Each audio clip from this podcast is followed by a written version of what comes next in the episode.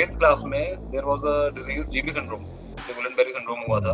My full body was paralytic paralysis हो गई थी। हम्म। तो उस टाइम मुझे एक क्रेज हुआ था कि भी सही होने के बाद my passion will be neurology and I want to I wanted to become a neurologist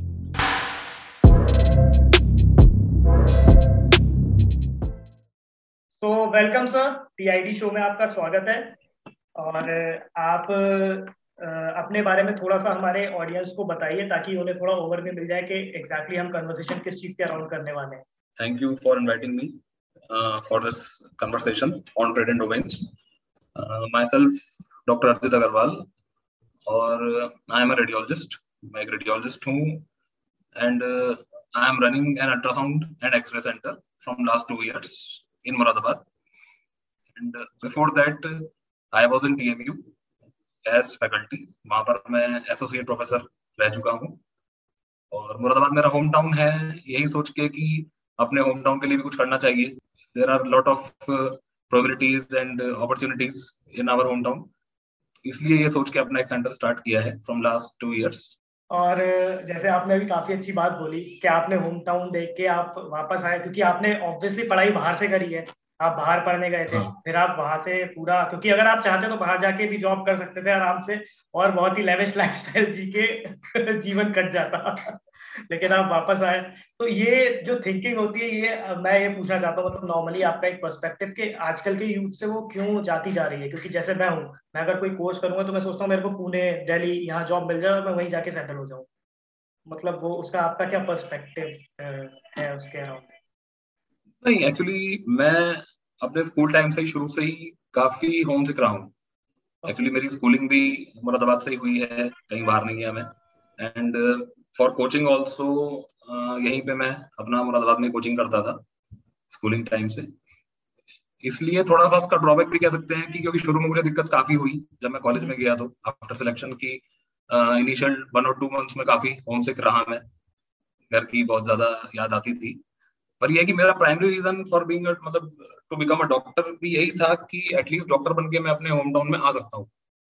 otherwise ये है कि इंजीनियरिंग करके या कुछ और करके ऑप्शंस अपने होम टाउन में आने के कम थे। अदरवाइज़ ये है कि आप किसी मल्टीनेशनल कंपनी में लग गए बेंगलोर चले गए हैदराबाद चले गए। तो मेरे पेरेंट्स का भी यही था कि भाई हमारा एक ही बेटा है तो एटलीस्ट वो अपने घर पे आ जाए पढ़ लिख के।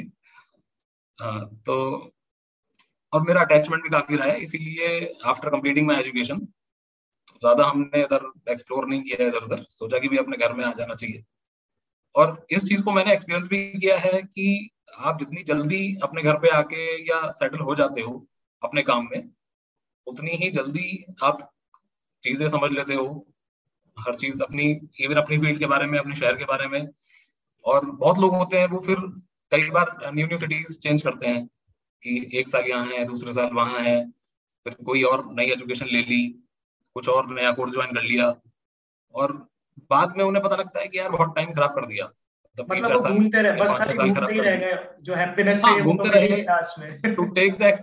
थोड़ा सा। हाँ।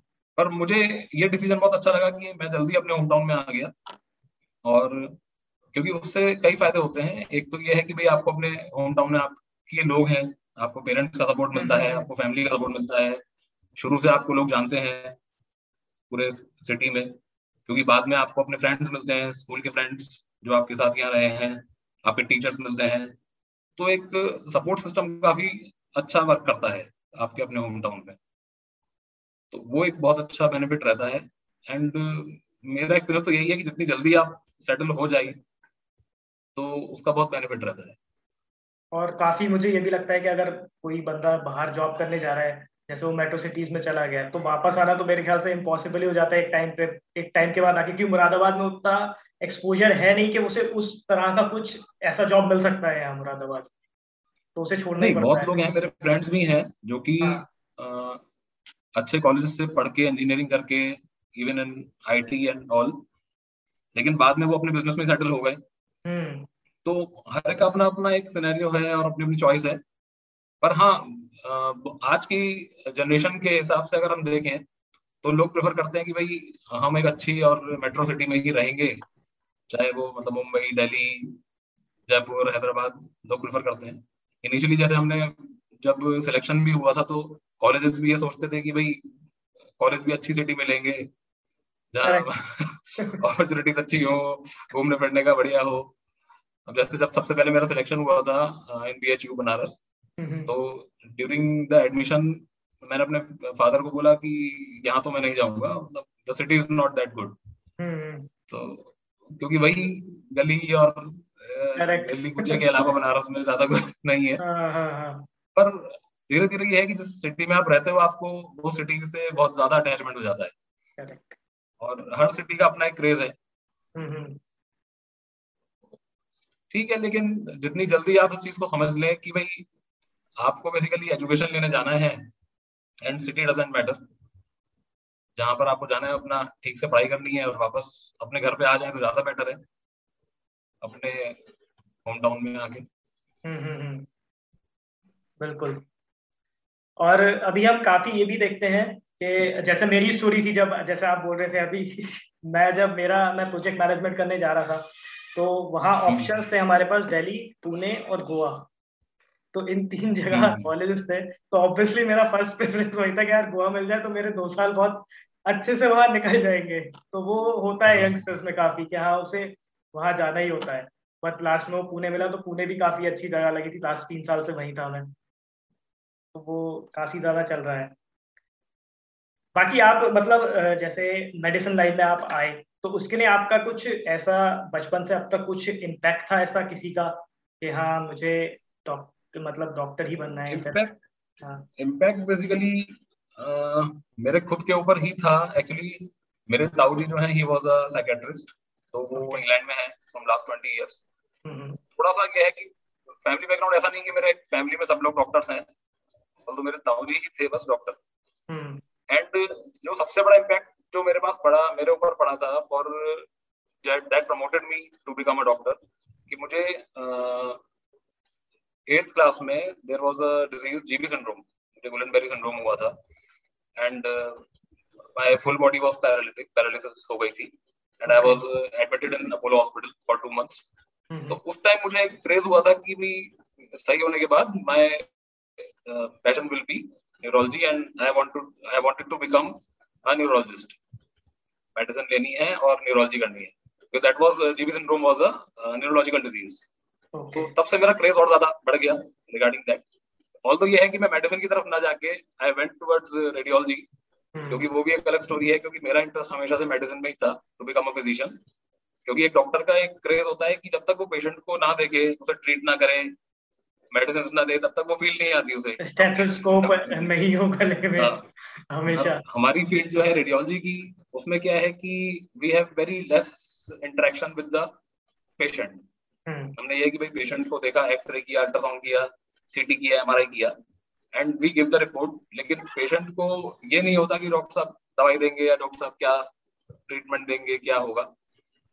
पर ये चीज़ मुझे धीरे धीरे समझ में आई कि actually we are the first people who deal with the patient क्योंकि पहला एक्सपोजर जो है या डायग्नोसिस है उसका वो सबसे पहले हम ही लोग बनाते हैं एज अ रेडियोलॉजिस्ट और आज की फ़ील्ड में आप देखें तो हर अदर दूसरी जो स्पेशलिटी है वो सबसे ज़्यादा इन्वेस्टिगेशन पे डिपेंडेंट है। करेक्ट सारे प्रोफेशन अगर आप और भी प्रोफेशंस में देखोगे तो उसमें भी इन्वेस्टिगेशन ही है जो फ़र्स्ट स्टेप है। हाँ। तो ये चीज़ ड्यूरिंग द सिलेक्शन मुझे बहुत लोगों ने बताई कि भाई मेडिसिन ठीक है अपनी तरफ़ है लेकिन radiology is one of the top branches and that is developing faster और अभी भी जो टॉप रैंकर्स होते हैं top hundred top two hundred they prefer radiology तो I was luckily one of the toppers तो इसलिए है कि मैंने अपना रेडियोलॉजी की तरफ़ ही इंटरेस्ट बनाया। करेक्ट करेक्ट रेडियोलॉजी में ये है कि अब खुद ही मज़ा आता है करने में। इंटरेस्ट क्रिएट हो गया है सब कुछ है। सो so, मैं अभी देखता हूँ बिल्कुल एंडलेस एंडलेस फ़ील्ड है कि इसमें अपॉर्चुनिटीज़ बहुत ज़्यादा हैं। हम्म। अभी है कि अभी इंटरवेंशन रेडियोलॉजी बहुत ज़्यादा डेवलप कर रही है। एंड मेडिसिन में क्या है? मेडिसिन में you have to do super specialization पे आपको डीएम भी करना है। तो वो थोड़ा सा टाइम टेकिंग प्रोसीजर हो जाता है। ऑल्दो हर ब्रांच अपने आप में इम्पोर्टेंट है बट पर्सनली मुझे अभी रेडियोलॉजी लेके कभी कोई रिग्रेट नहीं होता कि भाई रेडियोलॉजी क्यों ले ली? क्योंकि आज की तारीख में माने तो investigation is the primary thing कोई भी ट्रीटमेंट स्टार्ट करने से पहले। हम्म। ये है कि हमारा सबसे पहले एक्सपोजर पेशेंट से हमारा ये होता है। हम ही कई बार क्लिनिशियन को गाइड भी करते हैं कि भाई आगे इसमें क्या होना है इसमें मुझे ऐसा लग रहा है। क्लिनिशियन हमसे पूछते हैं। तो एक तरीके से हमारा पेशेंट से इंटरेक्शन ना हो कि हमारा डायरेक्ट डॉक्टर से इंटरेक्शन है। मतलब सबसे पहले अगर कुछ भी हो रहा है पेशेंट के साथ तो आपको ही पता चलने वाला है सबसे पहले। आप ही उसे हाँ, बता सकते हो। भाई डॉक्टर्स की जो क्वेरीज होती है वो कई बार हमसे पूछते हैं कि मुझे हम्म। ऐसा लग रहा है कि तुम्हें ऐसा क्या लग रहा है या ऐसा हम्म। कैसे हो गया? हम्म। तो थोड़ी डिफरेंट ब्रांच है मतलब it is not like a routine medicine practice क्योंकि पेशेंट से इंटरेक्शन बहुत कम है। सबसे इम्पोर्टेंट चीज़ है कि डॉक्टर्स डायरेक्टली इंटरेक्ट करते हैं आपस में। वो अपनी क्वेरीज हमसे पूछते हैं या बताते हैं कि मुझे इस पेशेंट में ये देखना है इसलिए मैंने आपके पास रेफर किया है। अभी आपका काफ़ी वेबिनार्स हुए होंगे जो लॉकडाउन हुए लास्ट वाला लॉकडाउन था लास्ट ईयर अभी हुआ तो कैसा एक्सपीरियंस रहा सारे जूम कॉल्स और मतलब किस तरह का मतलब आपको चेंजेस दिख रहे हैं कि जो पहले चीज़ें होती थी अभी वो पूरा मतलब हम घर बैठे बैठे एक दूसरे से बात कर रहे हैं जो इंटरव्यूज़ होते थे पहले। कि हाँ एक बंदे को ट्रेवल करके जाना पड़ता था स्टूडियो वहाँ वो इंटरव्यू होते थे। अभी क्या हो गया, उसने सिनेरियो चेंज कर दिया कि अगर किसी को क्लास भी लेनी है तो वो एक वेबिनार अटेंड कर मतलब ऑर्गेनाइज करा के वहाँ सामने वाले को दे सकता है वो लर्निंग तो वो उसका, उसके ऊपर क्या व्यूज़ है आपके अभी करंटली वैसे अगर हम ब्रॉड वे में देखें तो बेनिफिट ज़्यादा है इस चीज़ के, क्योंकि तो पहले आप देखिए कि कोई भी हम कॉन्फ्रेंस अटेंड करते थे तो उसके लिए पहले भी स्टार्टिंग से प्लान बनाते थे कि अच्छा मुझे मान लीजिए जयपुर जाके कॉन्फ्रेंस अटेंड करनी है तो मैं टिकट बुक कराऊँगा, अपनी डेट्स देखूँगा फिर अपना काम देखूँगा कि भाई काम कैसे इधर मैनेज होगा हम्म। अपना शेड्यूल पूरा उसको मैनेज करेंगे।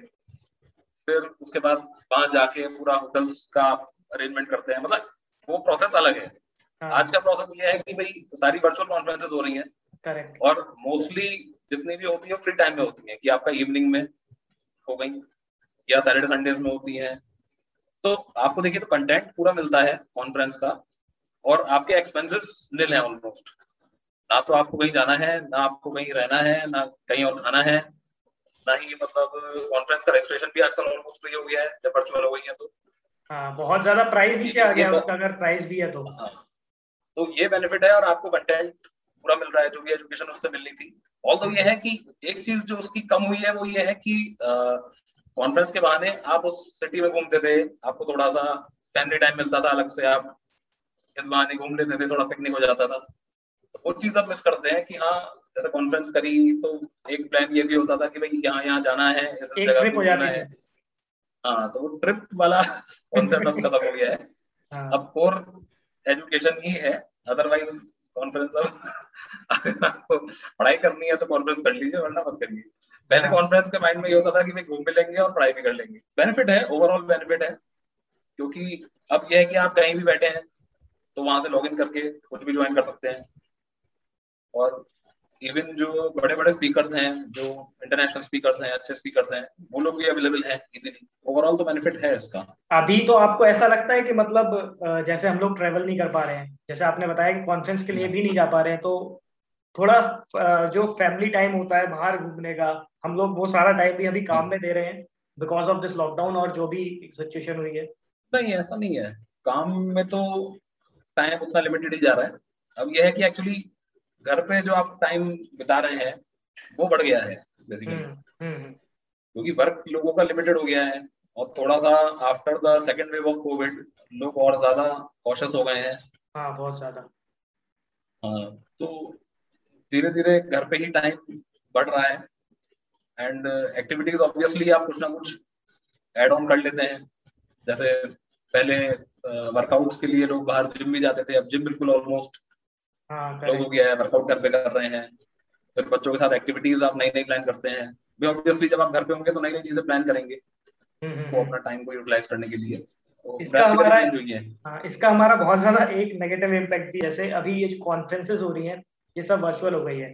तो आप खुद तो हॉस्पिटैलिटी इंडस्ट्री में जो पूरा डाउनफॉल आया है जैसे जिम अभी क्लोज हो गए जैसे आपने खुद ही बोला हम लोग खुद ही वर्कआउट कर रहे हैं।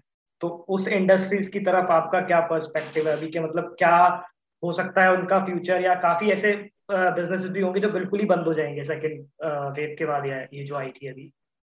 मुझे लगता है सबसे ज़्यादा इम्पैक्ट जो है मल्टीप्लेक्सेस सिनेमा हॉल्स इन पे सबसे ज़्यादा इम्पैक्ट है। क्योंकि इवन सब चीज़ें नॉर्मलाइज होने के बाद भी दोबारा से इनका एक तरीके से दोबारा से स्टार्ट होना सब कुछ इनके लिए। बहुत डिफ़िकल्ट हम्म। रहेगा। क्योंकि एक तो ये है कि भाई आजकल इतने ओटीटी प्लेटफॉर्म्स आ गए हैं सब चीज़ें घर पे अवेलेबल है मोबाइल्स में अवेलेबल है। तो अब जो ये सिनेमा का और मल्टीप्लेक्स का जो कॉन्सेप्ट है और लोगों का इंटरेस्ट भी इसकी तरफ़ से खत्म होता जा रहा है कि मैं तीन घंटे जाके मूवी देखूँगा शायद एक साल बाद दो साल बाद भी। मतलब वो चीज़ मुझे कोई क्रेविंग नहीं है उस चीज़ की इस टाइम भी। हाँ मतलब ऐसा लगता नहीं कि मेरे को मूवी देखने जानी चाहिए अभी उठ के। हाँ, ऐसा वो मैं वो चीज़ मैं मिस नहीं कर रहा। वो चीज़ मैं मिस नहीं कर रहा बिल्कुल भी। क्योंकि वहाँ पर भाई आजकल क्या है मूवीज़ और सब चीज़ें वेब सीरीज़ आपको अवेलेबल है एंटरटेनमेंट आपका पूरा चल रहा है जब चाहिए अच्छा। कोई भी आपको शो देखना है कोई मूवी देखनी है सब अवेलेबल हो जाता है जिम हम्म। का हम कह सकते हैं कि थोड़ा टाइम लेगा इम्प्रूव करने में पर उसके ऑप्शंस भी ये हैं कि लोगों ने आजकल ऑनलाइन क्लासेस स्टार्ट की हैं regarding the workouts online sessions होते हैं योगा के एंड जुम्बा क्लासेस के। लेकिन हाँ ये दोनों बिज़नेस मुझे लगता है सबसे ज़्यादा अफेक्ट हुए हैं। क्योंकि अभी अभी क्या हुआ था, जब मैं अभी कॉलेज से जब पास आउट हुआ तो मैं 2019 में पास आउट हुआ था तो काफ़ी सारे जो मेरे फ्रेंड्स हैं, उनका प्लेसमेंट में हुआ था। और वो इतनी ज़्यादा इफ़ेक्ट हुआ है, वो कंपनी बहुत ज़्यादा मतलब हॉस्पिटैलिटी में सभी बहुत ज़्यादा इम्पैक्ट हुआ है उनके ऊपर कि काफ़ी लोगों की जॉब भी चली गई है उसके अराउंड और उसको वापस अभी रिवाइव करने में मेरे ख्याल से लग जाएगा अच्छा खासा टाइम लगने वाला है हॉस्पिटैलिटी पूरी इंडस्ट्री को रिवाइव होने में। हाँ वो रिवाइव हो जाती अगर सेकंड वेव नहीं आती करेक्ट हाँ। अब रिवाइवल रिवाइवल हो रहा था उन चीज़ों का। हम्म, हम्म, हम्म। ये सेकंड वेव की वजह से और डिले हो गया है उसमें। तो आपको क्या लगता है कि लगता है कि हाँ जैसे ही खुलेगा हाँ, अभी लॉकडाउन तो सब भागेंगे ट्रेवल करने के लिए या फिर अभी कॉशियस है लोग कि नहीं रुकेंगे अभी घर में? नहीं अब थोड़ा सा सेकंड वेव के बाद लोग ओवर कॉन्शियस हो गए हैं हम्म। और रहेंगे भी क्योंकि बहुत ज़्यादा लीनियंट हो गए थे आफ्टर फ़र्स्ट वेव उसके बाद ऐसा लग रहा था कि सब चीज़ नॉर्मल हो गई है मैं मीटिंग्स बहुत कॉमनली हो रही थी हम लोग भी मीटिंग में जाते थे कॉमनली जा रहे थे हम्म। पर अब चीज़ें बहुत ज़्यादा लिमिटेड हो जाएँगी और बहुत कॉन्शियसली लोग प्लान करेंगे कोई भी मीटिंग या कोई भी गैदरिंग बहुत सिलेक्टिव रहेगा सब कुछ हम्म।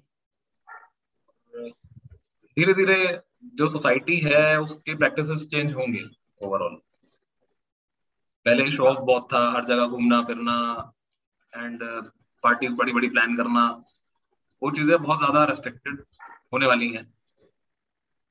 अभी लोग हाउस पार्टीज़ की साइड ज़्यादा जाएँगे मेरे ख्याल से अभी जो आने वाला है नेक्स्ट नेक्स्ट टाइम जो आने वाला है जो normal limited gatherings limited gatherings रहेंगे उसमें। तो अभी जो मैंने जो आज हम लोगों का इंटरेक्शन हुआ था आपके साथ हम लोग आए थे आपके पास आपके सेंटर पे हम्म। तो मैं देख रहा था आपका बहुत हाँ। ज़्यादा हैक्टिक स्केड्यूल रहता था मॉर्निंग से पूरा रात तक तो आप उसको रिलैक्स हाँ। करने के लिए एग्जैक्टली exactly क्या करते हो वो जानना चाहता हूँ मैं अभी वो एक्चुअली शेड्यूल दूसरे को हैक्टिक लगता है जैसे मैंने बहुत बार नोटिस किया है कि कोई भी मेरे पास मिलने आता है मैं हम्म। उनसे मिल नहीं पाया तो उनको ये फीलिंग आती होगी कि हाँ ये बिज़ी हैं हम्म, हम्म, इनका पता नहीं क्या शेड्यूल है सुबह से शाम तक लगे हुए हैं।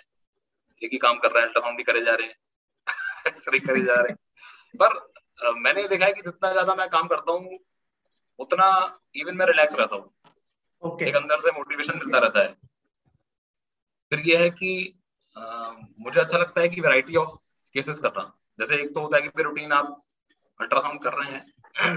लेकिन आ, मेरा जो मोटिवेशन रहता है that is the tricky cases जो बहुत बार कई लोग अवॉइड करते हैं कि हम्म। ज़्यादा केस है उसको नहीं लिया या ऐसे केसेस जो कोई नहीं कर रहा शहर में उन केसेस को करने से भी एक मोटिवेशन मिलता है। तो मुझे कभी भी ऐसा नहीं लगता कि आज ज़्यादा काम कर लिया थक गए तो ज़्यादा काम करने के बाद एक अलग थोड़ा सा अपने आप में और ज़्यादा सेटिस्फेक्शन होता है हाँ वो सेटिस्फेक्शन अलग रहता है। वो हेक्टिक नहीं लगता कि आज मैं थक गया बहुत ज़्यादा काम कर लिया। पर वो अपने आप में एक मज़ा है बेसिकली क्योंकि वो काम ये है कि हम अपने लिए कर रहे हैं।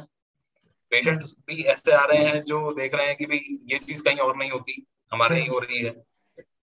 तो उससे आपको एक अलग से बूस्ट मिलता है कि भाई एटलीस्ट लोग आपको जान रहे हैं इन चीज़ों के लिए भी धीरे धीरे काम यह है कि वो बाहर से किसी को देखने में लगता है कि बहुत हेक्टिक है, सुबह से शाम तक ये एक जगह ही बैठे हुए हैं। पर यह है कि जब केसेस आते हैं अलग अलग डायग्नोसिस बनते हैं रेयर केसेस भी आते हैं तो उनको करने में अपने आप और फिर उसमें दिमाग लगाना पड़ता है। कई बार बुक्स सर्च करनी पड़ती है दोबारा से टेक्स्ट देखना पड़ता है क्योंकि मेडिकल फ़ील्ड ऐसी है जो अपडेट होती रहती है। इवॉल्व होती रहती है वो। हाँ हर चीज़ ऐसा नहीं कि मैंने वो केस देखा होगा। हमेशा कोई नई नई चीज़ हर हफ़्ते कोई नई चीज़ आती रहती है हमारे सामने। हम्म। या वो अलग अलग तरीके से सामने आती है। उसको एक्सप्लोर करने में अलग मज़ा आता है डिस्कस करने में। डॉक्टर से डिस्कस करने में अपने फ्रेंड्स से रेडियोलॉजी सर्किल में डिस्कस करने में। जैसे कई बार होता है किसी किसी केस में फंस जाते हैं तो उनके वीडियो क्लिप्स बना के we put it on our radiology groups तो वहाँ डिस्कशन चलता है। तो वो एक अलग से फन है और उसको लोग अप्रिशिएट भी करते हैं कई बार कि भाई आपने बड़ा अच्छा केस दिखाया बहुत रेयर डायग्नोसिस बनाया। तो वो एक भाई अपना लर्निंग प्रोसेस भी है और उसमें एक मोटिवेशन भी मिलता है। अभी सर क्या होता है कि मेडिकल जो होता है प्रॉपर बहुत ज़्यादा टफ तो होता है ये सबको ही पता है। बहुत ज़्यादा टाइम लेता है वो बहुत ज़्यादा आपको फोकस करना पड़ता है। तो जब आप स्टडी कर रहे थे मैं आपको इसी टाइम की बात बता रहा हूँ जब आप प्रिपरेशन कर रहे थे एग्ज़ाम्स की तो आपको कुछ मतलब क्या चीज़ चैलेंजिंग लगती थी उस उस टाइम कि पढ़ाई में क्या चीज़ चैलेंजिंग क्योंकि काफ़ी ऐसे लोग देख रहे हैं आपको इस टाइम मतलब देखेंगे ये वीडियो कि जो कर रहे होंगे हो सकता है प्रिपरेशन कर रहे हो मेडिकल की तो क्या चीज़ चैलेंजिंग होती थी उस टाइम पढ़ाई में? एक बार जब आप मेडिकल लाइन में एंटर कर जाते हैं actually the challenging part is the preparation कि मेडिकल लाइन के लिए प्रिपेयर करना टू गेट सिलेक्टेड अदरवाइज़ तो जब आप एक बार आपका सिलेक्शन हो गया आपको कॉलेज मिल गया तो तो एक प्रोसेस है एक शेड्यूल है एक करिकुलम है वो आप फॉलो करते रहते हो। हम्म। फिर तो आप ये है कि आपको इंटरेस्ट है तो आप ज़्यादा पढ़ते हो इंटरेस्ट नहीं है कम है तो आप कम पढ़ते हो। तो चैलेंजिंग सबसे इम्पोर्टेंट और जो लोगों की क्वेरीज रहती हैं कि how to prepare for medical medical entrance के लिए प्रिपेयर कैसे करना है? वो आज भी मेरे टाइम में भी क्वेरीज थी लोगों की और आज भी वही क्वेरीज रहती हैं।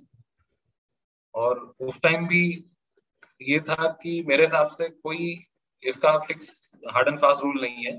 जैसे मुझसे लोग पूछते थे भाई आप कितने घंटे पढ़े? आपने कौन सी किताबें पढ़ी? तो मुझसे मेरे सर ये बोलते थे कि मैं देखो हर एक का सक्सेस का अपना ही मंत्र होता है और हर बंदा अपने आप ही सक्सेस जनरेट करता है। हम्म। कोई उसका फिक्स रूल नहीं है। मेरे कई फ्रेंड्स हैं जो बहुत दिनों मतलब ऐसा नहीं कि रेगुलर पढ़ते हो पढ़ते नहीं थे। मुझे लगता था कि यार ये तो पढ़ता ही नहीं है तब भी is one of the topper तो वो बेसिकली आपकी अपनी पर्सनैलिटी है कि आप उसको कैसे ले रहे हो। बहुत लोग होते हैं जो बहुत मेहनत करने के बाद आगे बढ़ते हैं। कुछ होते हैं कि मेहनत ज़्यादा नहीं करते पर उन्हें सक्सेस मिलती है। तो इन चीज़ों का कोई फिक्स रूल नहीं है लेकिन हाँ सबसे चैलेंजिंग पार्ट यही है कि आपको मेडिकल एंट्रेंस की तैयारी कैसे करनी है। और क्योंकि वो जो सिनेरियो है हर तीन चार साल में चेंज होता रहता है। Competition hmm. बढ़ रहा है हर साल बढ़ रहा है ऑब्वियसली बाकी अदरवाइज़ तो मेडिकल फ़ील्ड में आप एक बार चले जाते हो पढ़ाई हेक्टिक है पर वो ऑब्वियसली जब बहुत सारे स्टूडेंट्स होते हैं लिमिटेड स्टूडेंट्स होते हैं उनके साथ बैठ के और अपना डिस्कशन करके आपकी पढ़ाई होती रहती है। तब उतना डर नहीं रहता। सबसे ज़्यादा जो अंदर से भी जो डर रहता है वो मेडिकल एंट्रेंस के टाइम पे ही रहता है। क्योंकि वो आपका करियर डिसाइड करने वाला होता है कि हाँ, वो आप कोई चीज़ पहला कर रहे हो आपको सक्सेस तो वो आपको सक्सेस मिलेगी या नहीं मिलेगी क्योंकि आपका फ्यूचर उस पर डिपेंड कर रहा है। एक बार जब आप मेडिकल फ़ील्ड में चले गए उसके बाद तो ठीक है आपको एक सेटिस्फेक्शन है कि भाई अब मैं डॉक्टर बन जाऊँगा। ऑब्वियसली वो तो आप पढ़ाई कर कर लेते हो। That is not a challenging part सबसे ज़्यादा चैलेंजिंग पार्ट यही है कि एंट्रेंस में तैयारी कैसे करनी है कैसे अच्छी स्कोरिंग लानी है कैसे अच्छा कॉलेज मिलेगा। और वो एक अभी भी लोगों के अंदर क्वेरी है और डायलेमा है कि उसको हम कैसे प्रिपेयर करें। और उसका फॉर्मूला अभी तक है ही नहीं क्योंकि वो हो ही नहीं सकता। एग्जैक्ट हम्म। फॉर्मूला तो आ, इसके अंदर अभी क्या हो रहा है कि अनअकैडमी आ गया है। वो प्रिपरेशन करा रहा है प्रॉपर और एक जो हमारी प्रिपरेशन होती है अन अकेडमी हाँ। और एक होती है हमारी कोचिंग में जाके जो होती है प्रिपरेशन तो आपको क्या लगता है कि अन अकेडमी में भी सेम एक्सपोजर मिल सकता है बच्चे को प्रिपेयर करने का ऑफलाइन कोचिंग से ज़्यादा? मतलब उसके कंपेयर में।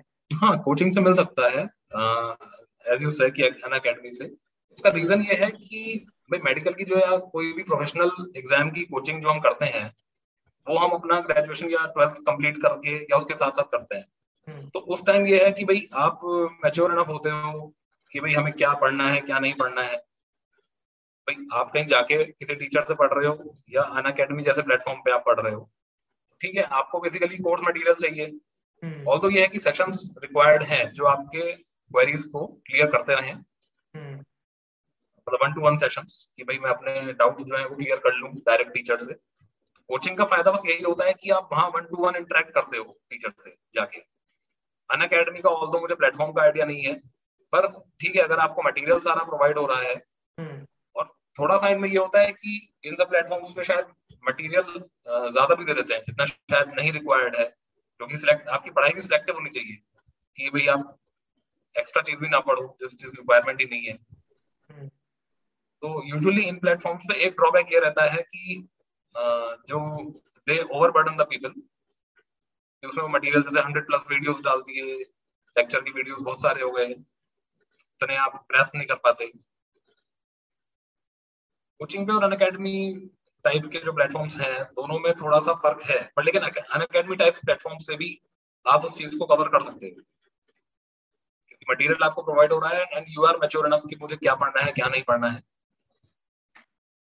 इसका बेनिफिट इक्विवेलेंट मिल सकता है।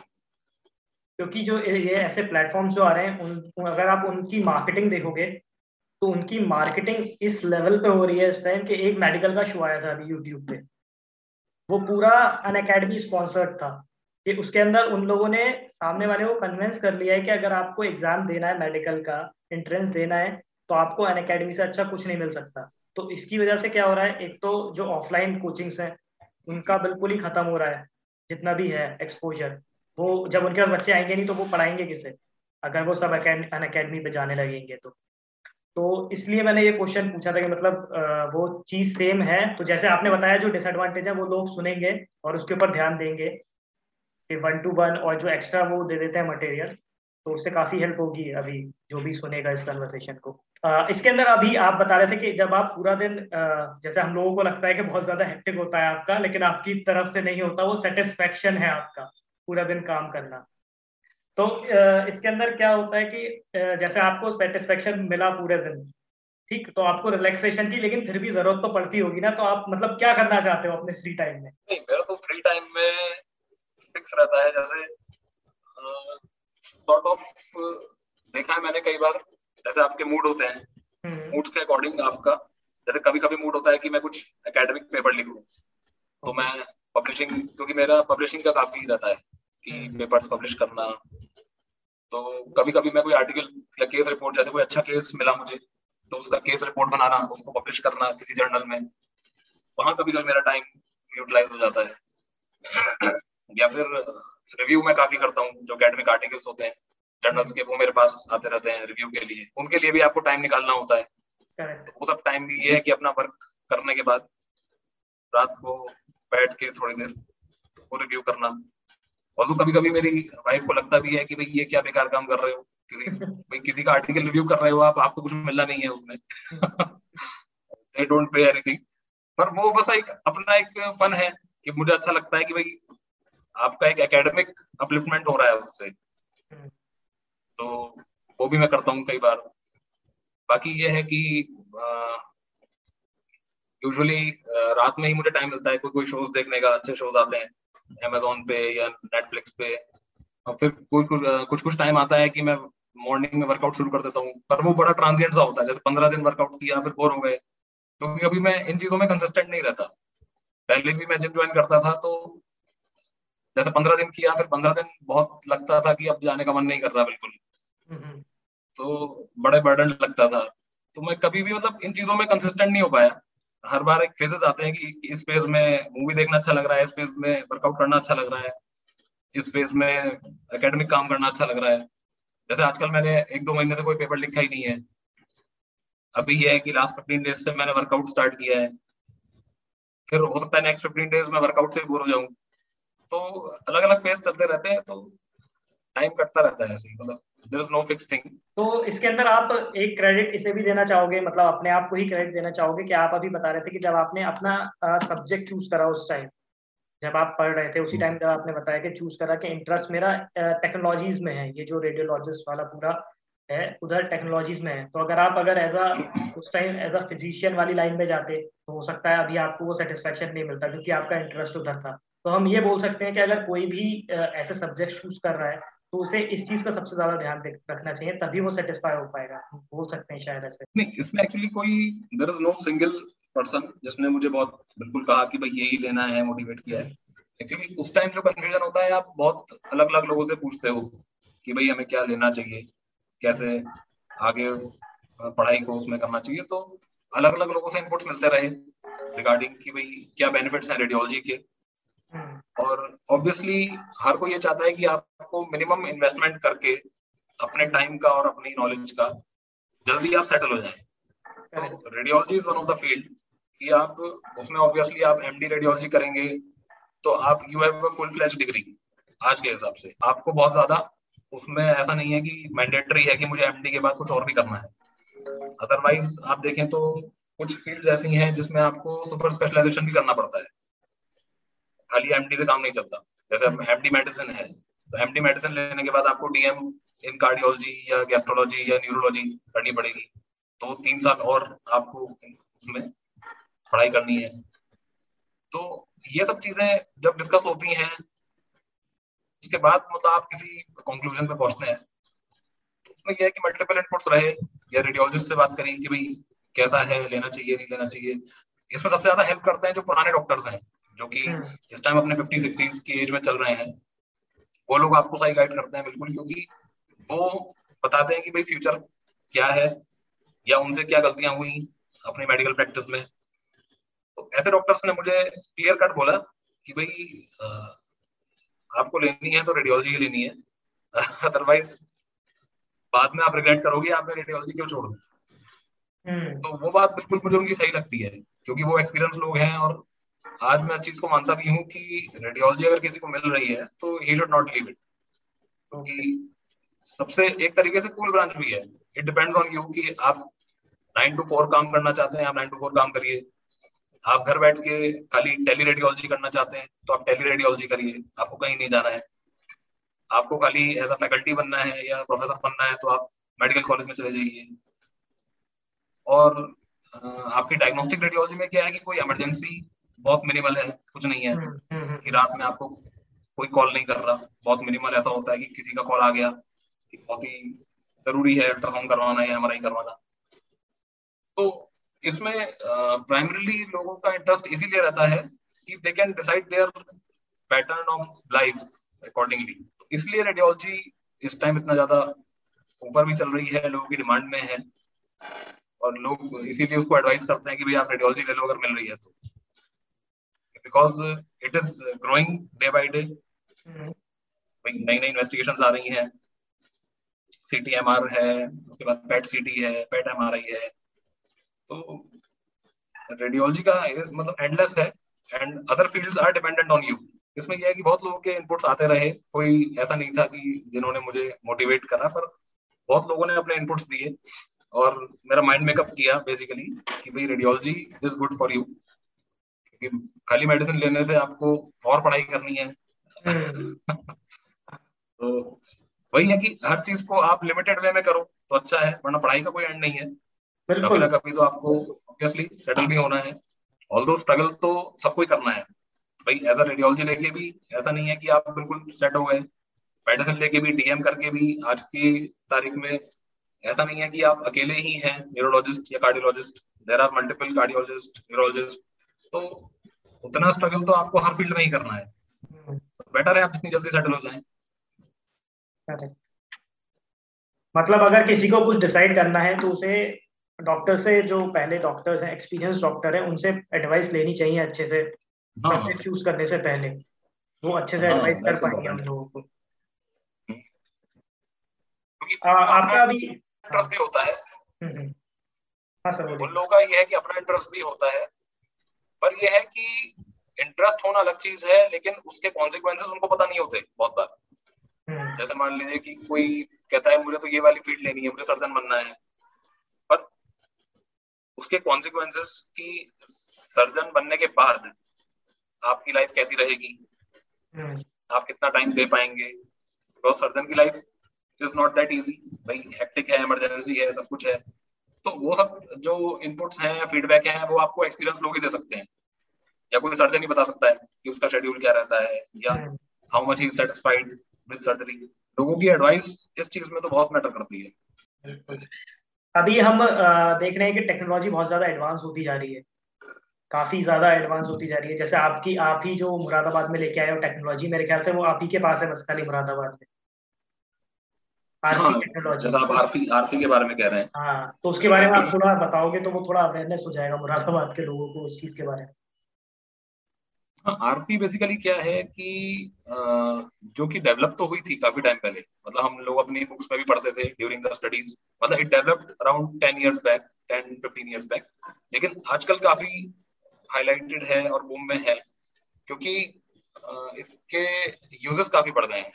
खासतौर से लिवर डिज़ीज़ में लिवर फाइब्रोसिस। क्योंकि अब आप देखें तो लिवर की डिज़ीज़ काफ़ी कॉमन हो गई है क्योंकि जैसे जैसे हेपेटाइटिस बढ़ रहा है अल्कोहल हम्म। इंटेक बढ़ रहा है लोगों की हैबिट्स थोड़ी सी डिटोरेट हो रही है तो लिवर डिज़ीज़ और फैटी लिवर बहुत कॉमन चीज़ है ओबिसिटी बढ़ रही है मतलब अभी इंडियन सिनेरियो में से ज़्यादा अगर हम इंटरनेशनल लेवल पे देखें यूरोप में या अमेरिका में तो they are there are more fatty people there वहाँ फैटी लिवर काफ़ी ज़्यादा है।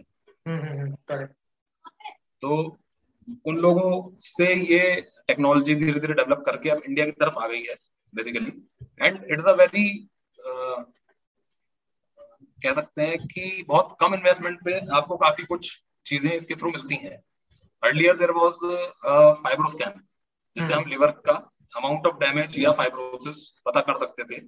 लेकिन उसी के इक्विवेलेंट अब दैट इज़ आरफी हम उसको बोलते हैं अकाउस्टिक रेडिएशन फोर्स इम्पल्स उसमें बेसिकली हम अल्ट्रासाउंड मशीन के थ्रू ही कुछ वेव्स आपकी बॉडी में सेंड करते हैं एंड वो रिफ्लेक्ट बैक होके वापस आती हैं। एंड दिस टेल्स अबाउट कि how much the liver has become hard liver कितना हार्ड है कितना सॉफ्ट है। और लिवर की हार्डनेस से हम में अमाउंट ऑफ़ फाइब्रोसिस जो है वो उसको प्रेडिक्ट कर पाते हैं। तो इससे डबल एडवांटेज है कि आपने अल्ट्रासाउंड करते करते ही लिवर की हार्डनेस देख ली। आपको कोई अलग से इन्वेस्टिगेशन फाइब्रो स्कैन नहीं करनी पड़ी। तो वहाँ कॉस्ट कटिंग टाइम कटिंग सबसे इंपॉर्टेंट चीज़ है कि आपकी कॉस्ट बचती है टाइम बहुत बच जाता है कि आपको दो जगह नहीं जाना पड़ रहा है। फिर साथ साथ आपको अल्ट्रासाउंड के एडवांटेजेस भी मिल जाते हैं क्योंकि फाइब्रोस्कैन जो है ब्लाइंड प्रोसीजर है। आरफी हम्म। जो है वो आपका आपको लिवर दिख भी रहा है कि लिवर में कोई अदर कोई और डिज़ीज़ तो नहीं है, साथ में डेवलप कर रही है। कोई एक्सेस तो नहीं बन रहा है या कोई अलग से कोई कैंसर तो नहीं डेवलप कर रहा है लिवर के अंदर। वो सब चीज़ें आपको फाइब्रोस्कैन नहीं बता पाता है। तो इसलिए ये टेक्नोलॉजी धीरे धीरे डेवलप करी और जब मैंने अपना सेंटर स्टार्ट किया तो मुझे भी लगा कि एटलीस्ट ये होना चाहिए। उस टाइम ये है कि मुझे आइडिया नहीं था कि whether it will be useful to people और नॉट या लोग इसको सपोर्ट करेंगे, नहीं करेंगे। डॉक्टर्स को समझ में आएगी नहीं या नहीं आएगी। क्योंकि ये बहुत नीच कैटेगरी की है बेसिकली ये हर फिजिशियन के लिए नहीं है। रूटीन सर्जन के लिए नहीं है किसी ऐसा नहीं कि कोई गायनेकोलॉजिस्ट करा रहा है या कोई फिजिशियन करा रहा है। ये टिपिकल जो जैसे कि एक पर्टिकुलर कैटेगरी के जो अपने फिजिशियन है जैसे गैस्ट्रोएंटरोलॉजिस्ट हैं हम्म। उनके यूज़ की है क्योंकि they are dealing with the liver diseases या हिपेटोबिलियरी स्पेशलिस्ट हैं। तो यहाँ जब मैंने स्टार्ट किया तो आई वॉज़ नॉट एक्सपेक्टिंग कि इतना अच्छा रिस्पॉन्स मिलेगा। तो अभी तो daily I am doing atleast four five cases of ARFI उसका ये है कि हाँ और क्लिनिशियंस भी उससे ज़्यादा सेटिस्फाइड है क्योंकि एक तो उनको अल्ट्रासाउंड मिल जाता है हैंड टू हैंड साथ में फाइब्रोस्कैन के जो एडवांटेज हैं वो आरफी से मिल जाते हैं। तो दे आर प्रेफरिंग और फिर फाइब्रोस्कैन सबसे बड़ी बात है कि हर जगह अवेलेबल नहीं है। कॉस्टली भी है और हार्डली इस सिटी में मेरे ख्याल से एक ही मशीन है एक या दो मशीन होगी फाइब्रोस्कैन की। Okay. और कॉस्ट फैक्टर में भी काफ़ी फ़र्क है ऑलमोस्ट डबल का फ़र्क है। तो इसलिए पेशेंट के लिए भी बेनिफिशियल है डॉक्टर के लिए भी बेनिफिशियल है। Hmm. तो ठीक है मतलब मेरा जो डिसीज़न था regarding RC that is proving to be fruitful और एक एडवांटेज ये भी है कि nobody else is doing RC तो इस फ़ील्ड में ये है कि भाई बस हमें डॉक्टर्स को ही समझाना पड़ता है। थोड़ा सा नई चीज़ है इसलिए डॉक्टर्स कुछ कुछ समझ नहीं पाते इस चीज़ को। उन्हें लगता है कि भाई कुछ है भी या नहीं। बहुत बार ऐसा होता है कि वो लोग इस हम्म। चीज़ को नहीं समझ पाते तो इसीलिए एक स्पेशलाइज जो जो इस फ़ील्ड से रिलेटेड डॉक्टर्स हैं उन्हीं को समझाना इसमें इजी रहता है। क्योंकि हम्म। ये फ़ील्ड ही गैस्ट्रोलॉजिस्ट के लिए है। जो टेक्निक है। मतलब routine physician don't prefer to do RC तो आरसी से यह है कि काफ़ी ज़्यादा एडवांटेजेस हैं और फ्यूचर में भी इसके एप्लीकेशन लिवर के अलावा बहुत डिज़ीज़ में बढ़ते जा रहे हैं। जैसे ब्रेस्ट में थायराइड में। हम्म। इन डिजीजेस में भी आरसी का धीरे धीरे रोल इंक्रीज हो रहा है। लोगों को समझ में आ रहा है। इस, इसमें और भी एडवांसमेंट्स आ गए हैं। तो प्रेफर करेंगे कि उसको अपनी मशीन को भी अपडेट करें आरसी के न्यू एडवांसमेंट्स हैं। तो उनको भी हम अपनी मशीन में लॉन्च करके उसमें और जो नए सॉफ्टवेयर हैं उनको अपग्रेड करें। ठीक अभी आ, हम लोग लास्ट में जा रहे हैं इंटरव्यू की तरफ़ खत्म करने की तरफ़ तो मैं आपसे एक चीज़ एक क्वेश्चन पूछना चाहूँगा कि जैसे आ, कोई बंदा कोई भी कोर्स कर रहा है जैसे आपने अभी रेडियोलॉजिस्ट का पूरा एक बैकग्राउंड बताया कि कैसे आपने वो ब्रांच चूज़ करी और अपना सेटअप करा के एक सेंटर तो अगर किसी को इस पाथ पे चलना है तो उसको आप क्या एडवाइस देना चाहोगे कि उसे भी सेम पूरा इस पाथ को फॉलो करना है? देखिए डिपेंड करता है कि पहले तो उनका अपना बैकग्राउंड क्या है। हम्म। जैसे बहुत बार होता है कि कोई न्यू रेडियोलॉजिस्ट है और उसकी फैमिली में ऑलरेडी उसके पेरेंट्स रेडियोलॉजी में रह चुके हैं उनका अपना सेंटर है। तो उनके लिए बेस्ट है they start they continue with their own centre वो अपने भाई पेरेंट्स के सेंटर पे स्टार्ट करते हैं and they update the centre कि वहाँ पर अगर मान लीजिए सीटी नहीं है तो सीटी लगा लिया उन्होंने एमआरआई भी लगा लिया। अदरवाइज़ जैसे मेरा जैसा कोई है रेडियोलॉजिस्ट जैसे क्योंकि मेरी फैमिली में कोई रेडियोलॉजिस्ट नहीं है कोई डॉक्टर नहीं है हम्म। तो उनके लिए मेरी एडवाइस यही रहेगी कि एटलीस्ट आप अपनी एजुकेशन के बाद थोड़ा टाइम दीजिए अपने आप को एटलीस्ट टू थ्री इयर्स क्योंकि एकदम से अगर आप एजुकेशन खत्म करके अपना सेटअप स्टार्ट करते हैं तो आप उतने मैच्योर इनफ नहीं होते कि आप चीज़ें संभाल पाए। बिज़नेस डिसीज़न ले पाए बड़े बड़े हाँ डिसीज़न भी है फिर आपको पब्लिक डीलिंग भी करनी है हम्म। आपको अपने सेंटर को मैनेज भी करना है तो वो एक्सपीरियंस आपको दो तीन साल में आता है बेसिकली और फिर बेटर ये रहता है कि आप दो तीन साल किसी अच्छे हॉस्पिटल में ज्वाइन करके वहाँ पर एक्सपोजर लें कि किस टाइप के वहाँ पेशेंट्स आते हैं जिस शहर में आप प्रैक्टिस करना चाह रहे हैं कि वहाँ का ट्रेंड क्या है डायग्नोस्टिक का कि वहाँ कौन कौन से सेंटर्स अच्छे हैं कौन कौन रेडियोलॉजिस्ट अच्छे हैं आप? आपके पैरल लोग क्या क्या काम कर रहे हैं? तो एटलीस्ट दो तीन साल वो बेसिकली इन्वेस्टमेंट ही है दो तीन साल का। क्योंकि ऑब्वियसली रेडियोलॉजी में पे स्केल भी आपको अच्छा मिलता है। तो उसमें ऐसा नहीं है कि आपने दो तीन साल खराब करे। आप दो तीन साल अच्छे से काम करिए किसी और सेंटर पे। वहाँ काम करने के बाद आपको आपका माइंड भी ओपन होता है। आपको चीज़ें नई नई पता लगती हैं और लोगों के इनपुट्स मिलते हैं। तो उसके बाद सेंटर स्टार्ट करना और इजी हो जाता है। तो आपका वर्क। फ्लो थोड़ा सा स्मूथली चलता है। जैसे इनिशियली मैंने भी I did four five years job in Moradabad in TMU तो बाद में मैंने अपना जब सेंटर स्टार्ट किया तो मुझे लगा कि मैंने बहुत लेट कर दिया। मुझे लगता था कि या लोगों ने मुझसे कहा कि भाई तुम अब क्यों शुरू कर रहे हो? तुम तो शुरू से चार साल आपने खराब कर दिए। बट लेकिन मेरा एक्सपीरियंस यही रहा है कि वो चार पाँच साल आपको बहुत हेल्प करते हैं आपकी प्रैक्टिस में, बाद में। क्योंकि आपको उस सिटी का आइडिया लग गया, वहाँ के पेशेंट्स किस टाइप के हैं, वहाँ डिजीजेस किस टाइप की प्रेवलेंट है, वहाँ की डायग्नोस्टिक प्रैक्टिसेस कैसी हैं, और रेडियोलॉजिस्ट कैसे डायग्नोसिस बना रहे हैं, किस क्या क्या डॉक्टर क्या क्या काम कर रहे हैं। तो आपको चार पाँच साल में बहुत हद तक चीज़ें पता लग जाती हैं, और धीरे धीरे लोग भी आपको जानने लगते हैं। तो आपको बाद में अपना सेंटर स्टेब्लिश करना रिलेटिवली इजी पड़ता है। शुरुआत तो हमेशा ज़ीरो से ही करनी होती है जब आप अपना सेंटर स्टार्ट करते हैं या कुछ भी है। पर आपने अगर बैकग्राउंड वर्क किया होता है चार पाँच साल तो वो एक इन्वेस्टमेंट की तरह काम करता है। शुरू में लगता है कि अरे मैंने तीन चार साल पहले शुरू कर लेना चाहिए था तो अच्छा रहता। पर हर चीज़ का एक अपना टाइम होता है बेसिकली हम्म। और मुझे भी लगता है कि एटलीस्ट दो तीन साल तो एटलीस्ट आफ्टर एजुकेशन देने चाहिए क्योंकि उससे आपका यह है कि माइंड थोड़ा सा ब्रॉड होता है ब्रॉड परस्पेक्टिव से आप देखते हो चीज़ों को। और क्योंकि आपके पीजी टाइम में एजुकेशन के टाइम पे तो आप पढ़ाई में ज़्यादा इन्वॉल्व रहते हो। लेकिन एजुकेशन करने के बाद आपको प्रैक्टिकल वे में डील करना दो तीन साल में आ जाता है। हम्म। कि कैसे आपको पेशेंट से डॉक्टर से डील करना है किस टाइप के केसेस से डील करना है। तो वो एक सॉर्ट ऑफ़ एक्सपीरियंस की तरह ही काम करता है जो कि बहुत फ्रूटफुल रहता है। तो कभी भी ऐसा नहीं होता कि वो आप, जो आपने काम किया वो वेस्ट हुआ। वेस्ट कभी कोई चीज़ नहीं होती, वो हमेशा काम ही आती है। अभी जो करंट सिनेरियो चल रहा है अपना लॉकडाउन वाला, इसके अंदर काफ़ी लोग हैं जो मेडिकल की प्रिपरेशन कर रहे हैं अभी। और ट्वेल्थ में भी काफ़ी लोग हैं, जिनके एग्ज़ाम्स ही नहीं हो पाए हैं अभी। और एग्ज़ाम्स की डेट भी नहीं पता उन्हें। और उन्हें अभी पता ही नहीं मतलब सब अनसर्टेन है अभी सारी चीज़ें उन लोगों के लिए।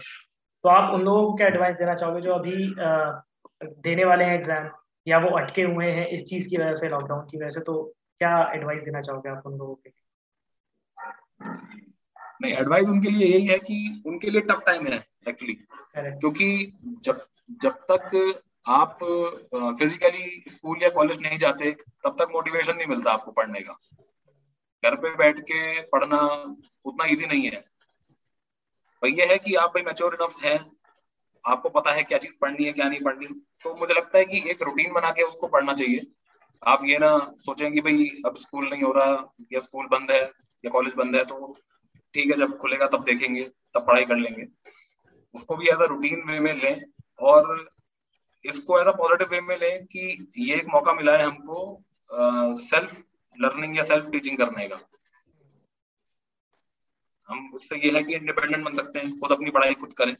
एक्सप्लोर करें क्योंकि आजकल तो ये है कि भाई नई नई चीज़ें आपको अगर सर्च भी करनी है तो आप वेब पे जाइए अपना कभी भी नेट पे सर्च कर लीजिए कोई भी चीज़। तो किसी भी चीज़ की शॉर्टेज तो है नहीं कुछ भी एक्सप्लोर करने में।